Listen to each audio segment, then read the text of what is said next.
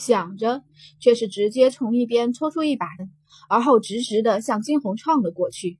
看着他幼稚的举止，金红眸中冷光闪现，找死！下一刻，在安阳如海的剑即将触碰到他时，金红直接伸出腿踹上他的心窝，力道很大。再加上金红达到了玄力三级，他的整个身子再是被改过。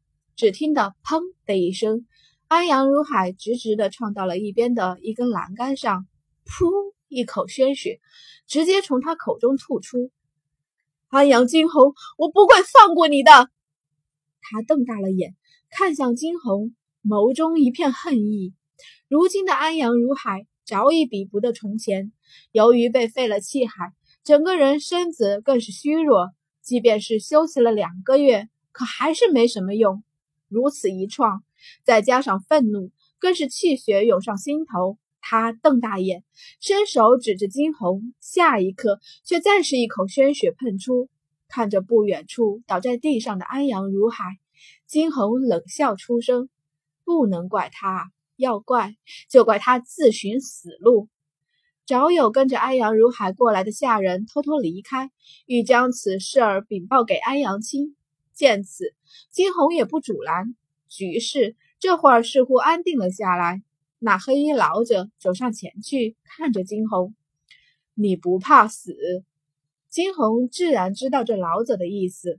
若是他杀了安阳如海，安阳亲必定不会放过他。可是唇角一勾，金红笑道：“怕，自然怕。可是我偏不信安阳家能奈我何。”丫头，若是不错的话，你才玄力三级吧？怎么？难道你真认为随便一个人就能打得过我？若真如此，安阳如海何必请您这样的高手来？说着，金红再是一挑眉道：“不过话说回来，阁下您真是不够意思呀！人家安阳如海好歹是请您过来了，您至于这么让他难堪吗？”哈哈，小丫头，我喜欢你。那老者终于笑了起来，他浑浊的双眸泛着几丝异彩，看向眼前的安阳金红。丫头，我收你为徒如何？不需要。金红却是直接拒绝。玄力十级又如何？总有一天，他金红会站到这世界的最顶端，俯瞰一切。丫头，可千万不能志大过了头。虽说成人的玄力有所不同，可到底只是三级而已。老者絮絮叨叨地说着，他的视线在小金身上停留了片刻，能够让灵兽认主。丫头，你倒是个特别的。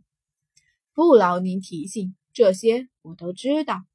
金红微微撇嘴，若是没事的话，还劳烦您将安阳如海带回去。怎么说，你们之前也是一起来的。老头再是笑出了声来，他算是听明白了，感情这丫头是在记恨他之前与安阳如海是一起的呢。丫头，你若是不愿意跟我，那让他跟着我吧。老头，我求着他也是个有天分的，只是出了点岔子，不能修炼了。说着，指向了一边的左影。左影抬起头来看向这老者，他说什么？他会帮他？你能帮我？需要多久的时间？左影问道。片刻的功夫，老头甚是自豪的说着。左影的眸中满是感，满是激动。可是想到了什么，激动渐渐散去，转而又是一片平静。左影誓死追随主子。